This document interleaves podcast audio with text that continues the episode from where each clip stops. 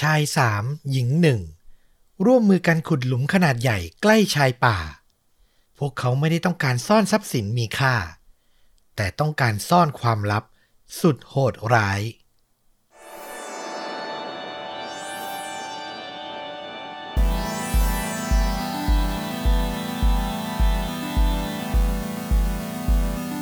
สวัสดีครับ สวัสดีครับ ค่าจริงยิ่งกว่าหนังพอดแคสต์จากช่องชวนดูดะ อยู่กับต้อมครับ แล้วก็ฟลุกครับ กับหนึ่งเหตุการณ์ฆาตกรรม พร้อมการแนะนำภาพยนตร์ที่มีเนื้อหาใกล้เคียงกับเรื่องจริงนะครับผม วันนี้เป็นเรื่องราวจากทางฝั่งต้อม ที่ต้องเตือนไว้ตัวโตๆเหมือนเดิมว่าระดับความรุนแรงเนี่ย ผมให้4เต็ม5เลยอือหือมาถี่เหมือนกันนะ ของต้อมหลังๆนี่แบบสี่ขึ้นทั้งนั้นเลยนะ โอ้โห ครั้งนี้ก็สี่ด้วยโอ้โหเออ ผมก็ไม่เข้าใจตัวเองเหมือนกัน เพราะก่อนหน้านี้เนี่ยจริง ๆ แต่ละเรื่องที่ผมนำมามันจะไม่ค่อยโหดสักเท่าไหร่ มันจะมีกิมมิคด้านอื่นมากกว่าหักมุม หรือน่าสนใจในความสัมพันธ์ครอบครัวอะไรประมาณนี้อืมแต่เรื่องหลังๆมาเนี้ยก็น่าสนใจแหละ แต่ระดับความรุนแรงอะ่ะ ผมกลับพบว่าเออมันก็แรงขึ้นแรงขึ้นเหมือนกัน ทั้งที่จริง ๆ ส่วนตัวก็ไม่ได้อยากเล่าให้มันแรงมากสักเท่าไหร่เนาะคือไม่ได้ตั้งใจแหละ แต่ว่าเรื่องที่ไปสนใจบังเอิญเนื้อหาเนื้อหาข้างในมันมีความรุนแรงอยู่พอดีอะเนาะเออ ใช่ อย่างวันนี้ก็บอกเลยว่า คือความรุนแรงมันไม่ได้เยอะ แต่มันสะเทือนใจอะ่ะ ผมเชื่อว่า ฟังไปจนถึงบทสรุปมันจะมีอึ้งอะ่ะ อืม ก็เลยอยากจะเตือนไว้ก่อนว่าถ้าใครไม่พร้อมข้ามได้นะครับผมแล้วก็ก่อนที่จะไปฟังเรื่องราวสะเทือนใจในครั้งนี้ก็เหมือนเดิม ขออนุญาตขายของนิดนึง นาน ๆ มาทีนะ สมาชิกช่องชนดูดะยังสมัครกันได้อยู่นะครับ ตอนนี้กำลังลุ้นให้มุ่งเข้าสู่ 600ท่านนะอืมตอนนี้นี่อยู่ในหลักประมาณ 550 ท่านฟลุกโอกมันก็เติบโตขึ้นเรื่อย ๆ นะ ดีมากเลยนะ นอกจาก เรื่องของยอด Subscribe ด้วยยอดของการมาสมัครเป็น member ด้วย บางคนถึงจะไม่ได้เป็น member แต่ก็ช่วยได้ทั้งช่วยในการกดไลค์แล้วก็ช่วยแชร์คลิปไปในช่องทางอื่นๆนะ อย่าง Facebook หรือช่องทางอื่นๆ ที่สามารถส่งต่อเพื่อน บอกช่องดีๆ เรื่องราวดีๆ ที่น่าสนใจของพวกเราเนี่ยออกไป ก็ขอบคุณมากๆทุกคนเลยขอบพระคุณทุกท่านทุกวิธีการเลย แต่ย้ำอีกครั้งนะว่าสมาชิกช่องก็สมัครได้ตลอด มีลิงก์ด้านล่างคลิป YouTube กดเข้าไปได้เลยนะครับ แต่ถ้าใครใช้ iPhone ใช้ iOS ซับซ้อนนิดนึง เพราะว่ากดสมัครผ่านแอปไม่ได้มันไม่ขึ้นเนาะก็ต้อง Copy ลิงก์เนี่ยไปเปิดในเว็บเบราว์เซอร์อย่าง Safari หรือ Chrome ถึงจะสมัครได้ เวลาสมัครก็เหมือนจ่ายตังค์ซื้อแอปทั่วไป เดือนละ 50 บาทนะครับ ได้รับฟังตอนพิเศษเดือนละ 1 ตอน ก็ฝากเอาไว้ด้วยนะครับผม เอาละเริ่มต้นเรื่องราวในวันนี้กันดีกว่า ไปที่สหรัฐอเมริกาที่เราคุ้นเคย ทำความรู้จักกับผู้หญิงคนหนึ่งครับ เธอชื่อว่าแคโรลต้องบอกว่าชีวิตรักของเธอเนี่ยค่อนข้างเลวร้ายฟลุกอืมเรื่องราวคือเธออะแต่งงานกับสามีคนแรก แล้วมันก็จบลงด้วยการหย่าร้าง คืออยู่ด้วยกันไม่ได้นะครับ พอต่อมาเจอรักครั้งใหม่ มีสามีคนที่สอง อยู่ๆกันไปก็เริ่มพบว่าเขาอะมีนิสัยชอบทำร้ายร่างกาย ใช้ความรุนแรง แล้วก็ทะเลาะเบาะแว้งกันตลอดเวลาเลย แล้วบทสรุปของชีวิตคู่ครั้งที่สองเนี่ย มันหนักกว่าครั้งแรกอีก ในเดือนกุมภาพันธ์ ปี 1987 สามีคนที่สองของแคโรลไม่รู้เหมือนกันว่าทะเลาะสะสมกันมากขนาดไหนนะครับ แต่เขาอะตัดสินใจใช้อาวุธปืนอะยิงใส่แคโรลหลายนัดอื้อหือคือพูดง่ายๆเจตนาฆ่าให้ตายเลยแหละ แล้วสุดท้ายก็ตัดสินใจยิงตัวเองตายตามครับ แต่โชคดีที่แคโรลอะรอดชีวิตมาได้ แต่เธอก็ต้องพักรักษาตัวอยู่นานมากเลย ลูกสาวของเธออะชื่อว่ารอนด้าอัลฟอร์ดตอนนั้นน่ะอายุแค่ 10 ขวบเท่านั้นเอง ก็ต้องคอยดูแลแม่อย่างยากลำบาก คือเราหาข้อมูลแล้วก็ไม่สามารถ confirm ได้แน่ชัดนะว่ารอนด้าเนี่ยเป็นลูกที่เกิดกับสามีคนแรกหรือคนที่สองเนาะ แต่สุดท้ายอะเธออยู่กันสองแม่ลูก แล้วก็ฝ่าฟันชีวิตมาอย่างยากลำบากประคับประคองกันมา จนสุดท้ายก็ผ่านเหตุการณ์ร้ายที่ว่านี้มาได้นะครับ แล้วจากนั้นแคโรลก็เข็ดมานานเลย ไม่แต่งงานใหม่เลยนะ จาก 1987 มาจนถึงปี 2000 เวลานั้นเนี่ยเธออายุ 50 กลางๆ แล้วแล้วก็มีโอกาสได้พบชายอายุเท่ากันคนหนึ่ง เขาชื่อว่าเรจจี้ซัมเนอร์ เขากับแคโรลนะ เป็นเพื่อนกันมาตั้งแต่สมัยมัธยมฟลุกอืมแล้วไม่ได้เจอกันเลย กลับมาพบกันหลังจากผ่านไป 40 กว่าปีอะ่ะ มันเหมือนพรหมลิขิตเหมือนกันเนาะคือแคโรลอะเคเบิลทีวีที่บ้านมีปัญหาก็เลยโทรไปบริษัทที่ให้บริการ แล้วคนรับสายเนี่ยก็คือเรจจี้นี่แหละ สุดท้ายทั้งคู่ก็มีโอกาสพูดคุยปรับทุกข์กันเรจจี้อะตอนนั้นมีโรคประจำตัวก็คือเบาหวาน ส่วนแคโรลเนี่ยหนักกว่า ไอการรักษาตัวจากการโดนอดีตสามียิงอะ มันต้องมีการรับถ่ายเลือดอะนะ แล้วเลือดที่เธอได้มามันดันมีเชื้อไวรัสตับอักเสบซีอืมต่อมาอาการของโรคอะมันลามมันเลวร้ายขึ้นแล้วสุดท้ายเธอก็ป่วยเป็นมะเร็งตับอะคือเป็นผู้หญิงคนหนึ่งที่แบบเราอ่านแค่นี้เราก็สงสารมากๆ คือไม่รู้จะเจอเหตุการณ์ร้ายอะไรนักหนาเนาะเออโชคร้ายมากๆอะ แต่ในตอนเนี้ย พอเธอได้มาเจอเรจจี้อะคนที่แบบป่วยเหมือนกัน เคยเป็นเพื่อนกัน มันมาได้ปรับทุกข์กัน มาเข้าใจกันอะ มันก็ใช้เวลาไม่นานที่จะตกหลุมรักกัน แล้วก็ผูกพันกันอย่างรวดเร็วนะครับ ในที่สุดทั้งสองก็เลยตัดสินใจแต่งงานกันในปี 2001สำหรับทั้งคู่อะรักครั้งนี้ก็คงหวังให้มันเป็นรักครั้งสุดท้ายอะอยากอยู่ดูแลกันตอนบั้นปลายชีวิตและ ลูกสาวของแคโรลอย่างรอนด้าก็เห็นดีเห็นงามด้วย แล้วก็ สนิทสนมกับเรจจี้สามีใหม่ของแม่ด้วยเนาะ จากนั้นพอแต่งงานกันได้ประมาณ 1 ปี เรจจี้กับแคโรลก็ตัดสินใจว่าจะกะเกษียณไม่ทำงานและ แล้วก็จะย้ายที่อยู่ครับ จากรัฐเซาท์แคโรไลนาที่อยู่ทุกวันเนี้ย ย้ายไปที่เมืองแจ็กสันวิลล์รัฐฟลอริดา คือเราก็ไม่ค่อยมีความรู้ด้านเมืองสักเท่าไหร่นะว่ามันแตกต่างกันอย่างไร แต่ดูจากแผนที่คร่าวๆ ก็เหมือนฟลอริดาจะเป็นเมืองตากอากาศมากกว่าเนาะอืมมีทะเลมีป่า อยู่ได้น่าจะแบบพักผ่อนบ้านปลายได้ดีกว่า ตอนแรกรอนด้าผู้เป็นลูกเนี่ยก็ไม่ค่อยแฮปปี้หรอก เพราะว่าอยากจะอยู่ใกล้ๆแม่ ผ่านอะไรเลวร้ายมาด้วยกันเยอะก็อยากอยู่ดูแลกันไปนานๆ แต่พอเห็นว่าแคโรลผู้เป็นแม่กับเรจจี้เนี่ยมุ่งมั่นและอยากจะย้ายจริง ๆ อยากจะพักผ่อนจริง ๆ อ่าสุดท้ายก็ยอม คู่รักสูงวัยก็ตัดสินใจขายบ้านแล้วก็ทรัพย์สินอื่นๆ จนมีเงินในบัญชีเนี่ยประมาณ 1 0 0 0 0แสนเหรียญเลยนะ หรือประมาณ 3.5 ล้านบาทไทย ก็คือมีทุนและที่จะใช้ชีวิตในบ้านปลาย ทั้งคู่ก็ย้ายไปเริ่มต้นชีวิตใหม่ตามที่ฝันนะครับ จากนั้นทุกอย่างก็เป็นไปตามปกติเลย แม้ว่าจะอยู่กันคนละรัฐ แต่แคโรลเนี่ยก็จะโทรศัพท์พูดคุยกับลูกสาวอย่างรอนด้า ต้องใช้คำว่าโทรหากันแทบทุกวันเลย คือมันผูกพันกันมากอะเนาะกระทั่งในเดือนกรกฎาคมปี 2005 อยู่ดีๆ แคโรลก็ขาดการติดต่อกับลูกไป นานเกิน 24 ชั่วโมงครับอืมรอนด้าก็เริ่มรู้สึกว่า เอ๊ะมันแปลกจังทำไมแม่ไม่โทรมาเลย พอโทรไปหาที่บ้านที่แคโรลอยู่กับเรจจี้เนี่ยนะ ก็ไม่มีคนรับสาย พอฝากข้อความไว้ก็ไม่มีการตอบกลับ คือสำหรับรอนด้าเนี่ยมันเริ่มผิดปกติมากขึ้นมากขึ้นทุกทีแล้ว เธอก็คิดนะว่า ถ้าแม่ของเธอกับเรจจี้เนี่ยจะไปเที่ยวกัน ก็น่าจะชวนเธอไปด้วย ต้องการความช่วยเหลือจากเธอ เพราะอย่างที่เราเล่าไปอะเรจจี้อะเขามีโรคประจำตัวคือเบาหวาน แล้วตอนนั้นน่ะเขามีอาการขาหักด้วย คือกระดูกค่อนข้างเปราะอะอืมแล้วก็แบบเดินเหินลำบาก บางทีก็ต้องนั่งรถเข็นแล้วนะ ส่วนแคโรลเนี่ยหนักกว่าอีก เพิ่งรักษามะเร็งตับ จบการรักษาที่ยาวนานไปกำลังพักฟื้นอยู่ คือเป็นไปไม่ได้เลยที่ทั้งสองคนจะออกไปเที่ยวสมบุกสมบันกันเอง โดยไม่ชวนรอนด้าไปด้วยอะ่ะอืมต่อมารอนด้าก็รอการติดต่อ3วันเต็มๆเลยนะ แต่ทุกอย่างก็ยังคงเงียบสนิท สุดท้ายเธอจึงตัดสินใจเลย ว่าจะเดินทางข้ามรัฐ ไปดูคุณแม่ที่บ้านในเมืองแจ็คสันวิลล์ซะหน่อย ว่ามันเกิดอะไรขึ้น แล้วพอไปถึงรอนด้าก็พบว่าบริเวณหน้าบ้าน ไม่มีรถส่วนตัวของแม่กับเรจจี้เนี่ยจอดอยู่ แถมที่น่าตกใจมากคือ ประตูหน้าบ้านไม่ได้ล็อกครับ พอเดินเข้าไป รอนด้าก็พบสิ่งผิดสังเกตหลายอย่าง เช่นอาหารเนี่ยวางค้างอยู่บนโต๊ะฟลุก แล้วอยู่ในสภาพแบบ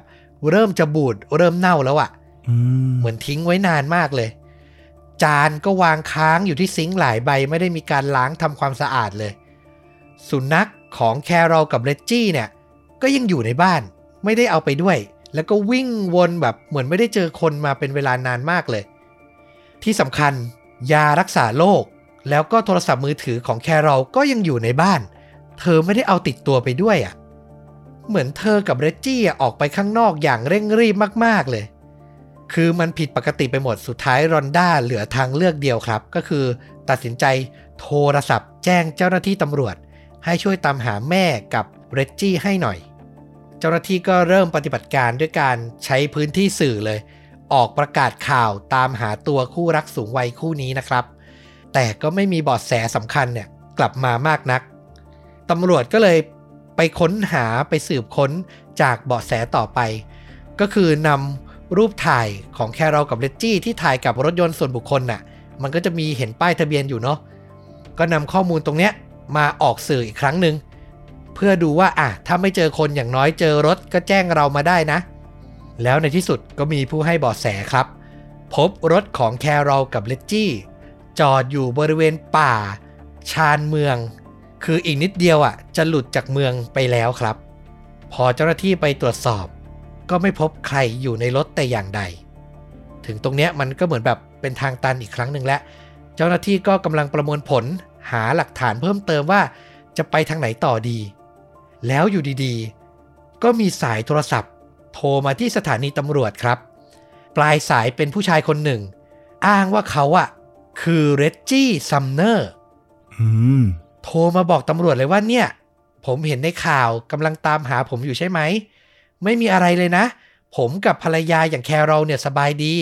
พวกเราเนี่ยมาเที่ยวปลีกวิเวกกันสักครู่หนึ่งแล้วเดี๋ยวไม่นานก็จะเดินทางกลับไปที่บ้านแล้วสบายใจกันได้ นี่คือสิ่งที่ปลายสายบอกกับเจ้าหน้าที่ตำรวจนะ มันดูปกติอะดูว่าน่าจะวางใจได้ ถ้าเสียงที่โทรมา มันไม่ดูหนุ่มเกินไปอะครับอืมคิดออกไหมเวลาเราคุยกับคุณลุงคุณป้าวัย60บวก เสียงเขาจะดูเป็นผู้สูงอายุอะอัดเสียงดูแก่พูดง่ายอืม คือเนื้อเสียงแล้วก็รวมถึงวิธีการพูดด้วยเนาะมันลอกเรียนได้ยากอะตามวัยเออ แสดงว่ามันต้องชัดเจนมากๆนะ ปกติฟังเสียงโทรศัพท์ก็ค่อนข้างยาก คนที่โทรมาต้องมั่นใจมากจริงๆนะในการที่จะอ้างตัวว่าเป็นเลจี้ๆนั่นน่ะสิอืมแล้วโทรมาแล้วก็บอกว่าตัวเองเป็นเรจจี้แต่ตำรวจอะจับได้เลยว่า เสียงปลายสายนะ ให้ตายยังไงอายุก็ไม่เกิน 25 เจ้าหน้าที่ก็เลยตีเนียนคุยไปก่อน แล้วก็บอกปลายสายว่า อ่า คุณเรจจี้เอาถ้าอย่างนั้นนะ ผมขอพูดกับคุณแครอลหน่อยได้ไหมอ่า เจ้าหน้าที่ก็ฉลาดถามต่อไป ไอคนที่อ้างว่าเป็นเลจจี้ก็ส่งสายต่อ ให้ผู้หญิงที่อ้างว่าตัวเองอะคือแครอลมาพูด แล้วก็เหมือนเดิมเลยครับ คือเสียงมันไม่มีทางเป็นผู้หญิงสูงอายุไปได้อะ ให้ตายยังไงก็อายุไม่เกิน 25 เช่นเดียวกัน อันนี้คือที่เจ้าหน้าที่สงสัยนะอืมสุดท้ายหลังวางสาย ตำรวจก็เลยเอาบทสนทนาเนี้ยที่แอบบันทึกเอาไว้แล้วเนี่ย ไปให้คนที่น่าจะมีข้อมูลที่สำคัญที่สุดเลยก็คือรอนด้าผู้เป็นลูกเนี่ยแหละ ฟัง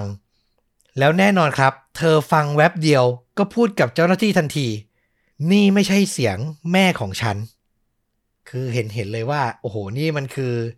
การหลอกลวงแน่ ๆนะครับ เจ้าหน้าที่ก็สรุปได้อย่างรวดเร็วว่า ปลายสายที่โทรมาเนี่ย ต้องมีส่วนเกี่ยวข้องกับการหายตัวไปของแครอลกับเลจจี้แน่ๆ พวกเขาตามข้อมูลเบาะแสทางด้านการเงินต่อ เพราะว่าตรวจสอบแล้วมันพบว่ามีบันทึก การกดเงินออกจากบัญชีของเรจจี้ผ่านตู้ ATM ในเมืองแห่งหนึ่งครับอืมพอเจ้าหน้าที่ไปตรวจสอบดูกล้องวงจรปิด คือ ATM ทุกที่มันจะมีกล้องอะอยู่แล้วอะเนาะ เจ้าหน้าที่ไปตรวจดูก็พบว่าวินาทีนั้นน่ะที่มีการถอนเงินน่ะ คนที่ถอนเงินน่ะ ไม่ใช่เรจจี้ครับ แต่เป็นชายวัย 20 กลางๆ คนหนึ่ง อย่างที่เราเล่าไป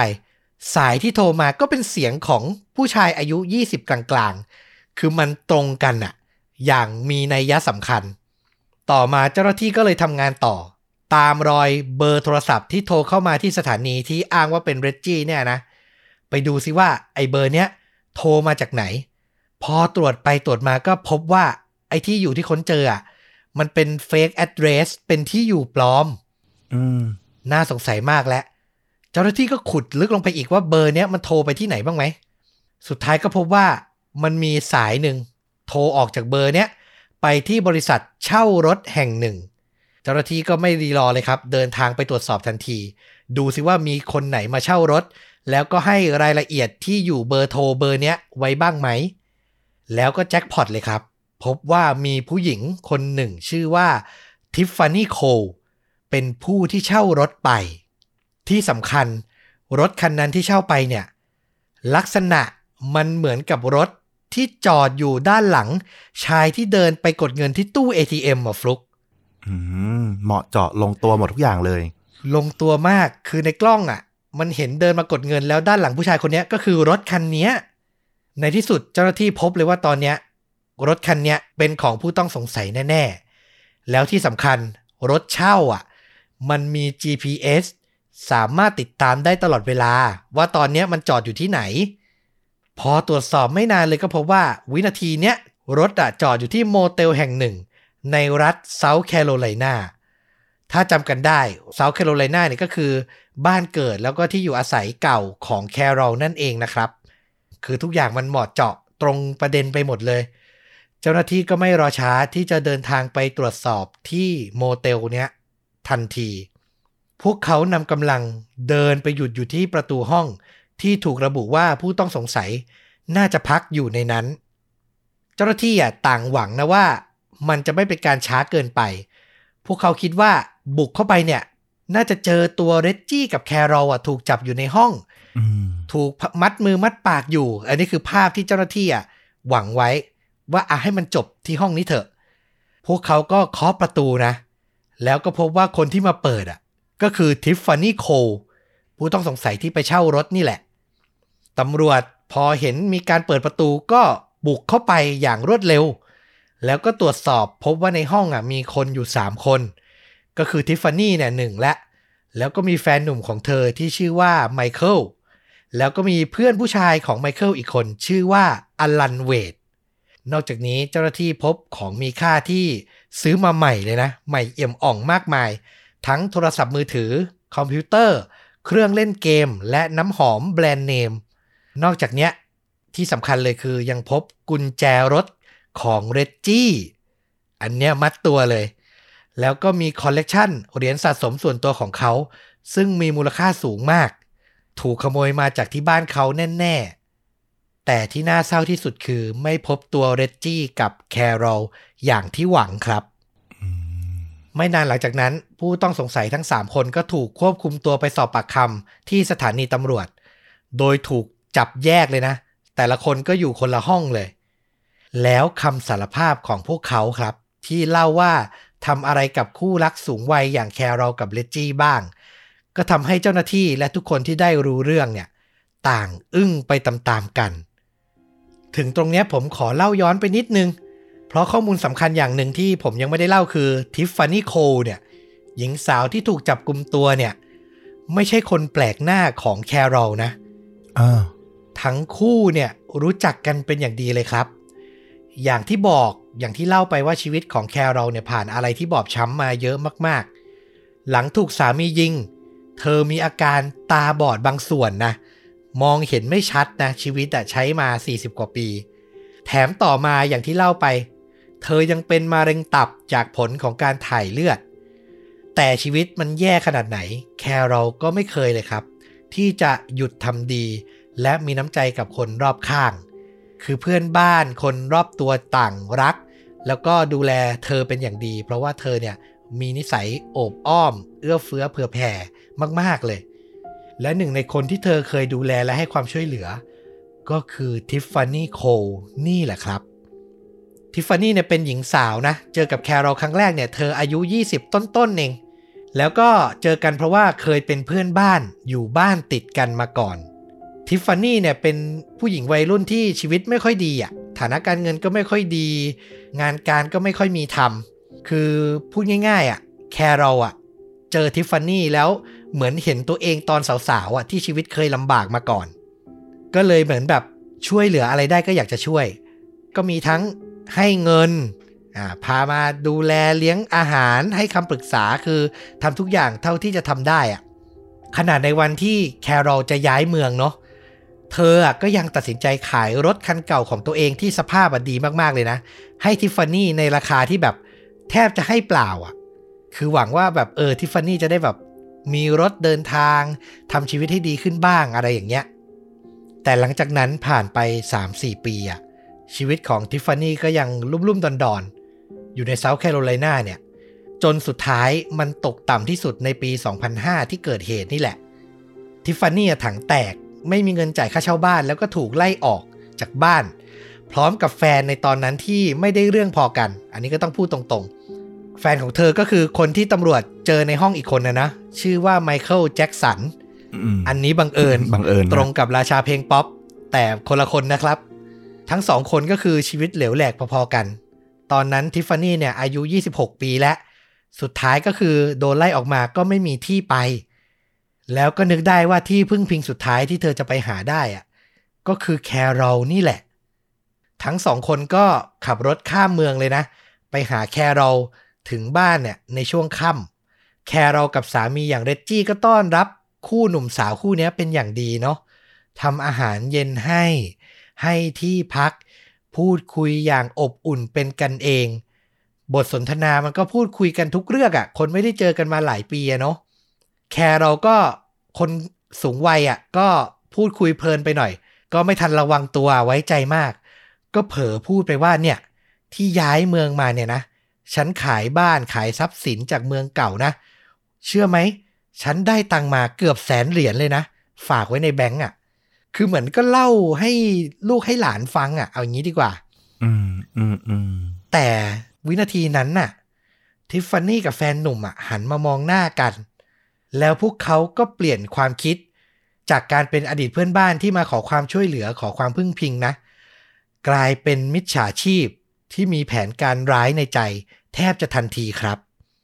คือรู้แล้วอะคู่รักสูงวัยคู่เนี้ย เงินเยอะ พวกเขาก็เลยเริ่มวางแผนที่จะปล้นเอาเงินจากเรจจี้กับแคโรลซึ่งต้องบอกว่าในความรู้สึกของทั้งคู่นะ ของไมเคิลกับทิฟฟานี่เนี่ย มันเป็นอะไรที่ง่ายมาก เพราะทั้งคู่ทั้งสูงวัยและมีโรคประจำตัว ป้องกันตัวเองไม่ได้แน่ ๆ แต่ถึงอย่างนั้นก็เถอะ เขาก็ยังแบบวางแผน อย่างมืออาชีพเหมือนกันนะในความรู้สึกเราคือไม่อยากให้มีการสาวมาถึงตัวเองได้ในกรณีที่มีความผิดพลาดไมเคิลก็เลยตัดสินใจว่าจะไม่ลงมือเอง คอยสั่งการอยู่เบื้องหลังเท่านั้นพอ ก็เลยไปเรียกเพื่อนผู้ชายสองคนที่เขารู้จักที่ก็อยู่ในสายมิจฉาชีพเหมือนกันเนี่ย อย่างอารันเวดแล้วก็บรูซนิกสันอืมมาเป็นคนทำการปล้น ใช้เวลาวางแผนพูดคุยเจรจากันเนี่ยหนึ่งเดือน หลังจากที่มาเยี่ยมแคโรลครั้งหลังสุดเนี่ยนะ กลางดึกคืนหนึ่งครับ อารันกับบรูซก็ทำทีไปกดออดขอความช่วยเหลือกับแคโรลคือแคโรลไม่เคยรู้จักสองคนนี้มาก่อนเลยนะ เป็นผู้ชายแปลกหน้าเลย เขาก็พูดว่าเนี่ยรถผมจอดเสียอยู่ใกล้ ๆ บ้านคุณเนี่ย ผมอยากใช้โทรศัพท์อะโทรเรียกช่างได้ไหม คือเป็นใครอะก็ต้องรู้สึกว่ามันผิดปกติแล้วมันก็ไม่น่าไว้ใจเนาะผู้ชายสองคนน่ะ แต่แคโรลอะด้วยความที่เธออะอย่างที่เราเล่าไป โอบอ้อมอารี เอื้อเฟื้อเผื่อแผ่มีน้ำใจต่อเพื่อนมนุษย์มากๆ คือเธอมองว่า เออ เขาคงไม่ทำร้ายเราหรอกเรามีน้ำใจกับเขาอะแคโรลก็เลยยอมเปิดประตูให้อลันกับบรูซอะ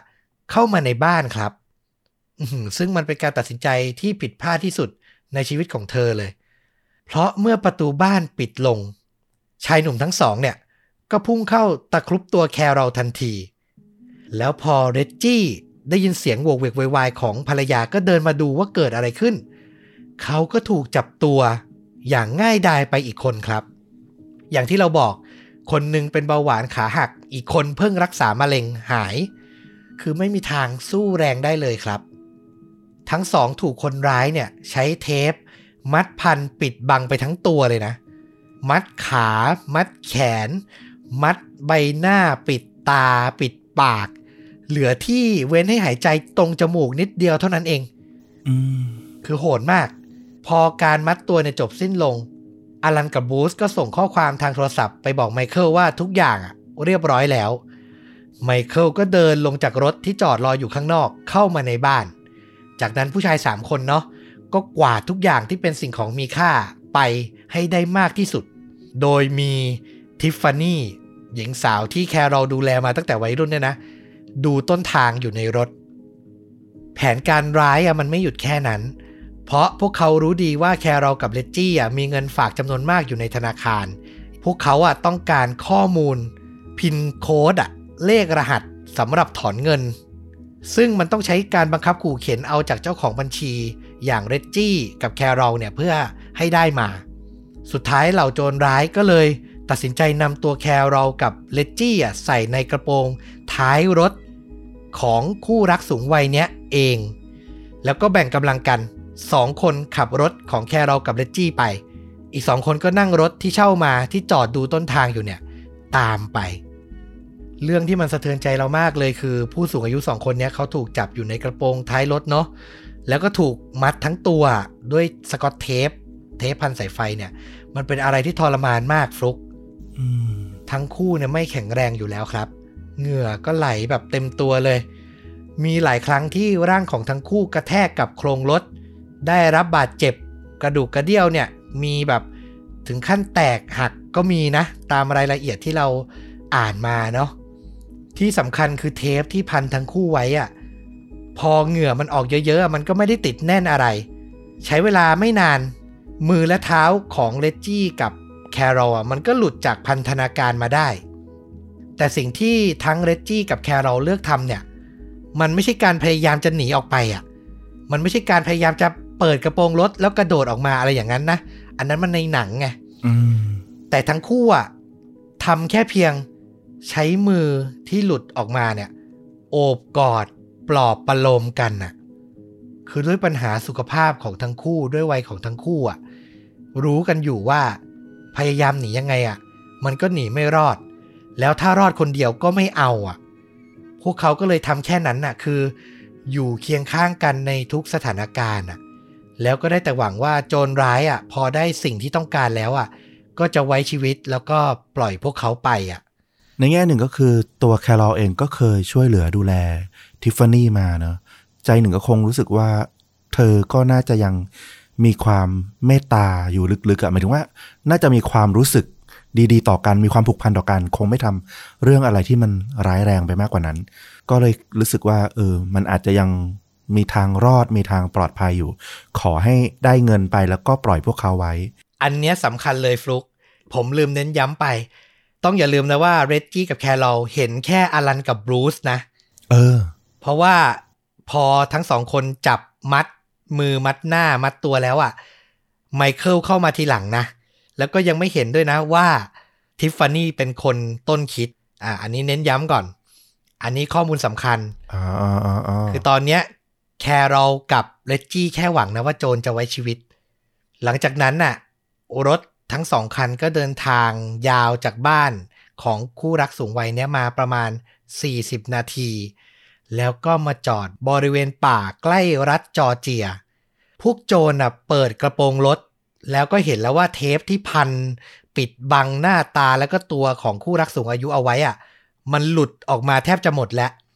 แล้วเลจจี้กับแครอลก็เห็นแล้วนะ ในวินาทีเนี้ยว่าผู้อยู่เบื้องหลังทั้งหมดอะคือทิฟฟานี่กับไมเคิลอื้อหือเชื่อว่าเธอก็น่าจะตกใจพอสมควรเลยแหละ คือเป็นเด็กสาวที่เธอดูแลมาตลอดอะแล้วมาทำกับเธอแบบนี้อะ เลจจี้กับแครอลก็ถูกบังคับให้ลงไปยืน อยู่ในหลุมที่ถูกขุดเตรียมไว้ก่อนหน้านี้ครับ มันเป็นการวางแผนมาก่อนหน้า แผนการคือทั้งสี่คนขุดหลุมเตรียมไว้ ไปป้น แล้วก็จะนำร่างของเลจจี้กับแครอลอะมาอยู่ในหลุม แล้วใช้ปืนปลอมที่ซื้อเอาไว้อะขู่ เพื่อให้เรจจี้อะบอกรหัสการถอนเงินมา แล้วพอได้รหัสอะ ก็จะหนีไป ทิ้งแครอกับเรจจี้ไว้ อันนี้คือแผนการแรกนะ แต่สิ่งที่มันเกิดขึ้นที่มันสำคัญมากคือ เทปที่มันพันปิดบังหน้าทั้งคู่อยู่มันเกิดหลุด แล้วเรจจี้กับแครอลเห็นแล้วไง ว่ามีใครมีส่วนร่วมในการปล้นครั้งนี้บ้าง แผนการร้ายมันจึงยิ่งร้ายแรงยิ่งกว่าเดิมครับ หลังขู่จนได้ข้อมูลที่ต้องการ เหล่าโจรร้ายทั้งสี่ก็ตัดสินใจ จะทำการฆาตกรรมคู่รักสูงวัย ด้วยการกลบดินฝังทั้งเป็นครับอืมคือแครอลกับเลจจี้อะยืนอยู่ในหลุม ผู้ชายสามคน ตักดิน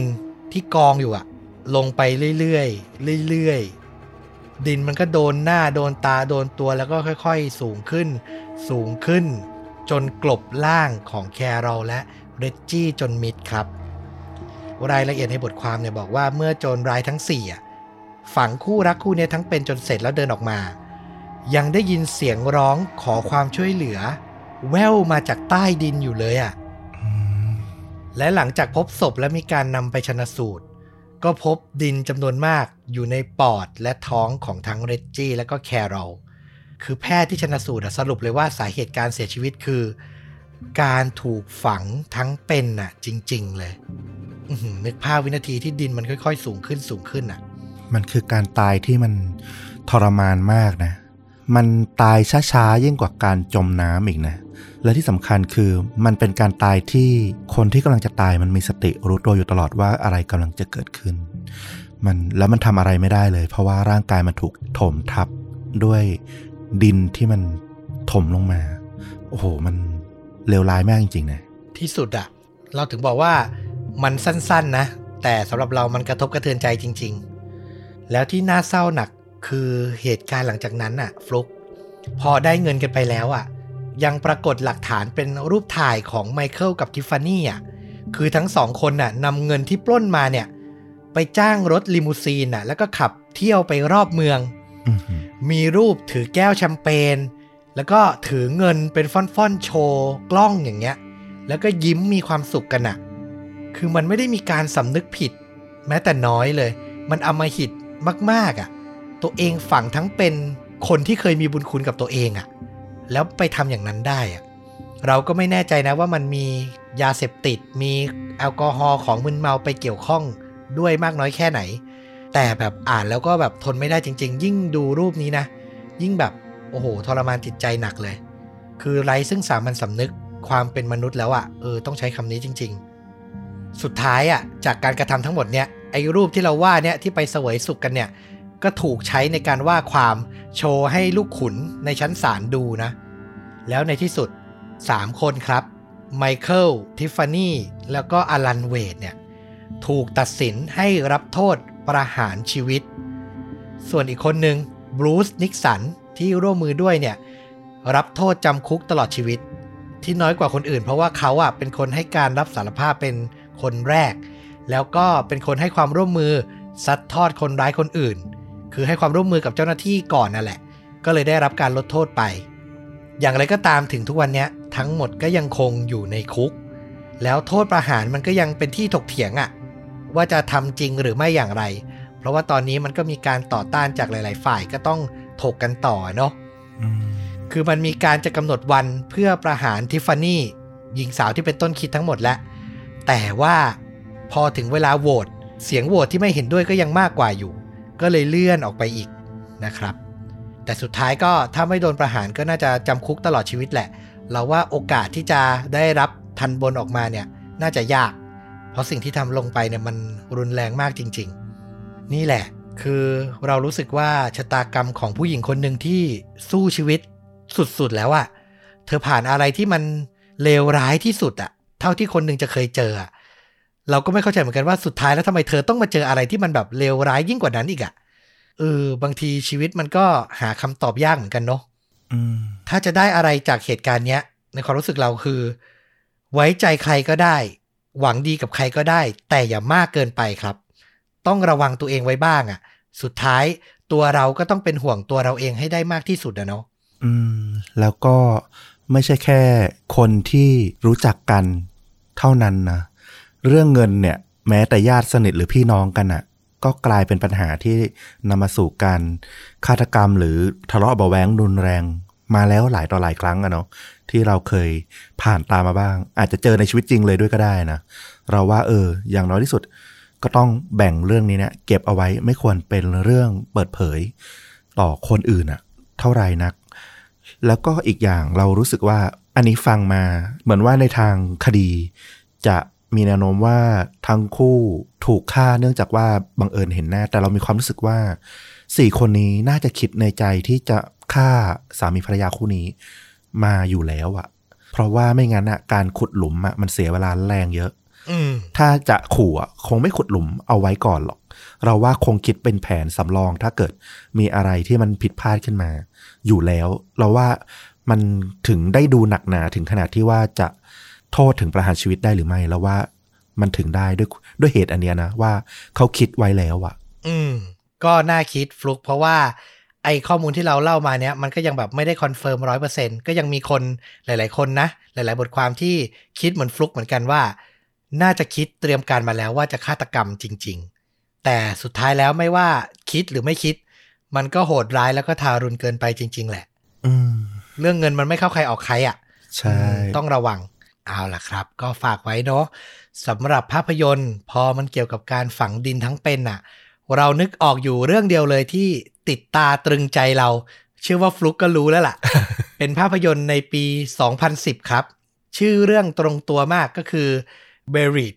ก็คือฝังอะทั้งเป็นเนี่ยนะครับนำแสดงโดยไรอันเรย์โนลด์สจะบอกว่านักแสดงหน้าหล่อก็ได้ หรือจะบอกว่านักแสดงกวนโอยก็ได้ เพราะหลังๆวันนี้บทบาทเขามันไปในทางนั้นพอสมควรเนาะเรื่องนี้น่าสนใจมาก เราชอบตรงที่มันเริ่มจากเล็กๆ location เดียว ผู้ชายคนหนึ่ง ตื่นมาพบว่าตัวเองถูกฝังดินอยู่ในโลงศพ มีโทรศัพท์มือถือหนึ่งเครื่อง เวลาก็เหลือน้อยลงไปทุกทีเพราะกำลังจะขาดอากาศหายใจ เขาก็ต้องพยายามหาความช่วยเหลือจากภายนอกให้เร็วที่สุด แล้วก็ต้องคิดว่า เอ๊ะเขามาอยู่ตรงนี้ได้อย่างไรใครนำเขามาฝังไว้ คือมันเริ่มต้นเป็นหนังโลเคชันเดียวที่แบบลึกลับแต่ว่ามันจบอะด้วยประเด็นที่ค่อนข้างใหญ่ในความรู้สึกเรา เออมันนำไปสู่หลาย ๆ เรื่อง ซึ่งถ้าพูดเยอะเดี๋ยวมัน spoil นะครับ แต่น่าสนใจอะโดยรวมเราว่าเป็นหนังชั่วโมงครึ่ง location เดียวนักแสดงคนเดียวที่สนุกอะ แล้วก็ไอเดียดีมากเออถ้าทำไม่ถึงเนี่ยมันจะน่าเบื่อเนาะแต่อันเนี้ยเราว่าเป็นอีกเรื่องหนึ่งที่น่าสนใจ ถ้าใครยังไม่ได้รับชมนะก็ไปหาชมกันได้ฟลุกดูแล้วใช่ไหม ดูตั้งแต่ปีที่มันออกกันเนาะแล้วก็ไม่ได้ดูซ้ำด้วย แต่ว่าโอ้โหภาพยังจำฝังใจอยู่หนึ่งคือวิธีการคิดเรื่องน่ะอย่างที่ต้อมบอกนะมันมีมันมีขยายเรื่องราวที่มันพยายามจะวิพากษ์ไปถึงเนี่ย ที่แบบเออน่าสนใจ แล้วก็ที่สำคัญที่อยากดูนะตั้งแต่เห็น trailer เห็นโปรโปรเจกต์ก็คือ เขาจะถ่ายทำหรือจะเล่าเรื่องยังไงอะที่อยู่ในสถานที่เดียวแล้วมันดันแคบมาก ๆ คืออยู่ในโลงแล้วตัวขยับกระดิกแทบแบบ แทบหมุนตัวยังไม่ได้เลยอย่างเงี้ยแล้วจะถ่ายทำยังไงแล้วจะเล่าเรื่องยังไงให้มันยืดไปได้เป็นชั่วโมงอะ่ะโอ้โหอันนี้แบบมันท้าทายคนสร้างแล้วก็ท้าทายคนดูมากไม่อยากให้พลาดเลยเรื่องนี้ ใครยังไม่ได้รับชมก็ลองหาดูนะครับ